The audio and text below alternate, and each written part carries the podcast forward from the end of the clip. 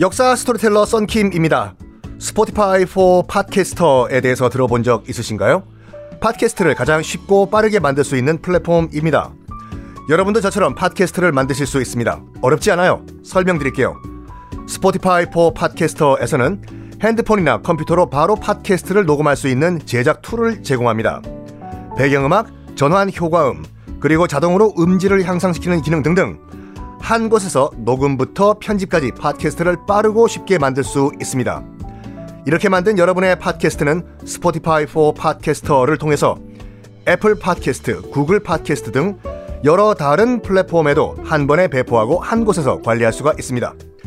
여러분이 팟캐스트를 만들기 위해 필요한 모든 것들을 한 곳에서 모두 무료로 제공합니다. Spotify for Podcasters 앱을 다운로드 받고 지금 바로 시작해보세요. 네, 여러분 안녕하십니까. 역사 스토리텔러 썬킴 인사드리겠습니다. 영국 역사 지금 여러분과 함께 하고 있는데 어 덴마크 뭐 그 다음에 스칸다나비아, 지금의 핀란드, 스웨덴에 있던 바이킹들 그 데인족 그러니까 데인족이에요. 한민족 같이 어 바이킹이 이제 침략을 해요. 뭐 지난 시간에 말씀드린 것 같이 인구도 폭발하지. 또 첫째가 왕이 되면 둘째, 셋째, 그러니까 첫째에게만 또 전임 왕이 전재산을 물려줘요. 둘째부터는 각자 도생하더라 해라 얘들아 너희들 알아서 먹고 살아 는 것이 바이킹이 전통이에요. 그러다 보니까 어 이거 큰형 혼자 잘 먹고 잘 사시오. 둘째, 셋째, 넷째 우리는 각자 알아서 벌어먹으러 출발합니다. 어디로? 폴짝 건너가지고 지금의 잉글랜드로 건너가요.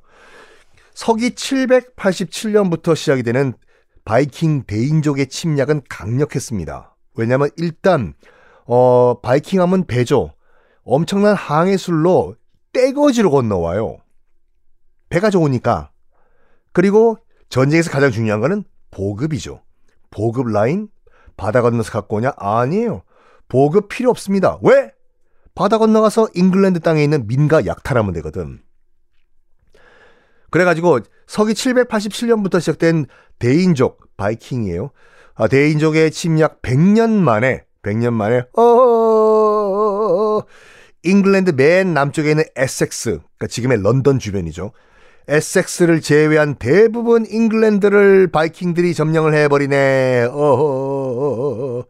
심지어는 에섹스의 수도 런던까지 위협을 하게 됐네. 어허. 그러니까 왜 이런 일이 벌어졌냐면 바이킹이 건너오자마자 바로 대처를 해야 되잖아요.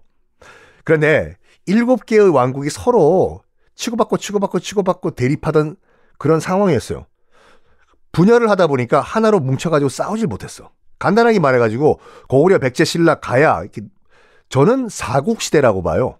삼국 시대는 신라에 의해서 통일된 신라 관점에서 바라보기 때문에 삼국 시대인데 가야가 가야해 가야해 아 가야가 자기들 역사 기록을 문자로 안 남겨서 그렇지 신라와 백제를 뛰어넘는 철기 문화와 문화를 문명을 가졌던 나라였어요. 단 글자를 안 남겨가지고 어쩔 수 없이 가야 고분 고고학적으로 그러니까 파 가지고 나오는 물건 가지고 대충 추측만 할 뿐이거든요. 근데 나오는 물건이 뭐 개벽 따고 소벽 따고 아니라 고구려 신라 백제를 뛰어넘는 유물들이 나오니까 적어도 신라 백제보다도 뛰어난 문명이 있었다는 걸 알 수가 있거든요. 그래서 어 저는 4대 4, 국 시대라고 봐요. 고구려, 신라, 백제 그리고 통일은 못 이뤘지만 가야 연맹 사국 시대. 하여간 이렇게 네 나라가 있는 한반도인데 갑자기 만주에서 이민족이 침공, 침공에 들어온 거예요.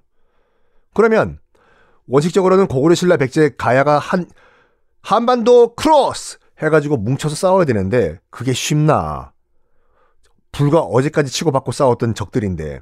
그러니까 이거가 똑같은 상황이에요. 그래서 저는 어, 영국의 7고대 왕국 시대랑 우리나라의 3국 시대 또는 4국 시대와 거의 비슷하다고 보거든요.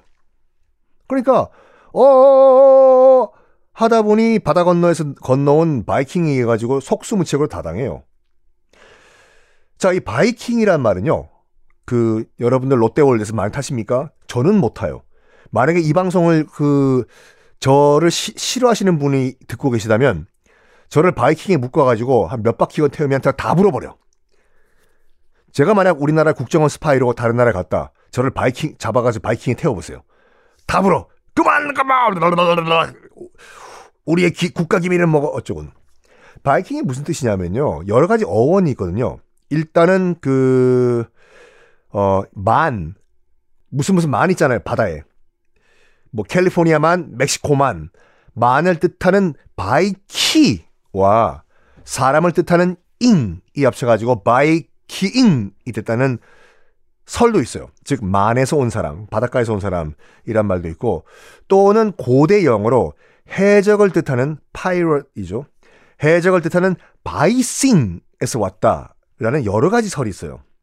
하여간 이 바이킹이 밀려왔는데 이제 위에 건 다 박살나버리고 나머지 6개국들은요. 맨 밑에 지금 런던 주변에 있는 에섹스만 남은 상태예요. 이 에섹스의 왕이었던 알프레드 대왕이라고 있습니다. 어? 대왕이 붙어요? 네, 맞아요. 영국 역사상 그냥 무슨 무슨 왕, 제임스 1세 왕, 뭐 이렇게 왕 말고 대왕 있잖아요. The Great. 대왕 칭호가 붙은 왕은 알프레드 대왕이 유일합니다. 우리나라의 거의 세종 대왕 플러스 광개토 대왕급이에요. 네. 실제 공식 명칭도요. King Alfred가 아니라 Alfred the Great King이에요. 대왕이에요. 왜 이 사람을 그 대왕이라고 붙이냐면 지금부터 다 설명을 드리겠지만 어 일곱 개의 앵글로 색슨족이 만든 일곱 개의 왕국을 하나로 통합을 해요. 통합을 한 다음에 드디어 잉글랜드란 나라를 만듭니다. 즉 현재의 영국의 정체성과 영국 민족이란 거를 만든 사람이 그 에섹스의 알프레드 대왕이거든요. 그래서 Alfred the Great 대왕이라는 아, 호칭을 줍니다. 자, 알프레드 대왕에 대해서 좀 설명을 드리고 그 한번 그 바이킹과의 싸움도 말씀드릴게요. 음, 알프레드 대왕이 일단은 바이킹과 싸우는 과정에서도 내치, 그러니까 국내 정치도 정말 잘합니다. 각 지방을 각 지방을 행정구역을 나눠요. 그래서 각 지방을 무슨 무슨 셔, 무슨 무슨 셔, 무슨 무슨 셔 로 통일해요. 셔? 뭐가 셔? S-H-I-R-E, 셔. 지방을 뜻하는 행정단이에요. 맞습니다. 여러분, 지금도 이 흔적이 남아있죠, 영국에요. 요크셔, 버크셔. 맞아, 요크셔 테리어. 그, 그러니까 지금도 영국의 지명 중에 뭐뭐뭐셔, 뭐뭐뭐셔, 요크셔 남아있는 거는 다 알프레드 대왕의 행정구역의 그런 그 흔적이에요. 그리고 이 셔를 담당하던 뭐 치안 책임자 겸 행정 책임자를 뭐라고 불렀냐면요. 고대 영어로 무엇 무엇을 감독하는 감독관을 reeve라고 불렀거든요. R-E-E-V-E. E. 그러면 합쳐 보세요. 행정지역, 행정구역을 감독하는 사람은 sheriff가 되겠죠?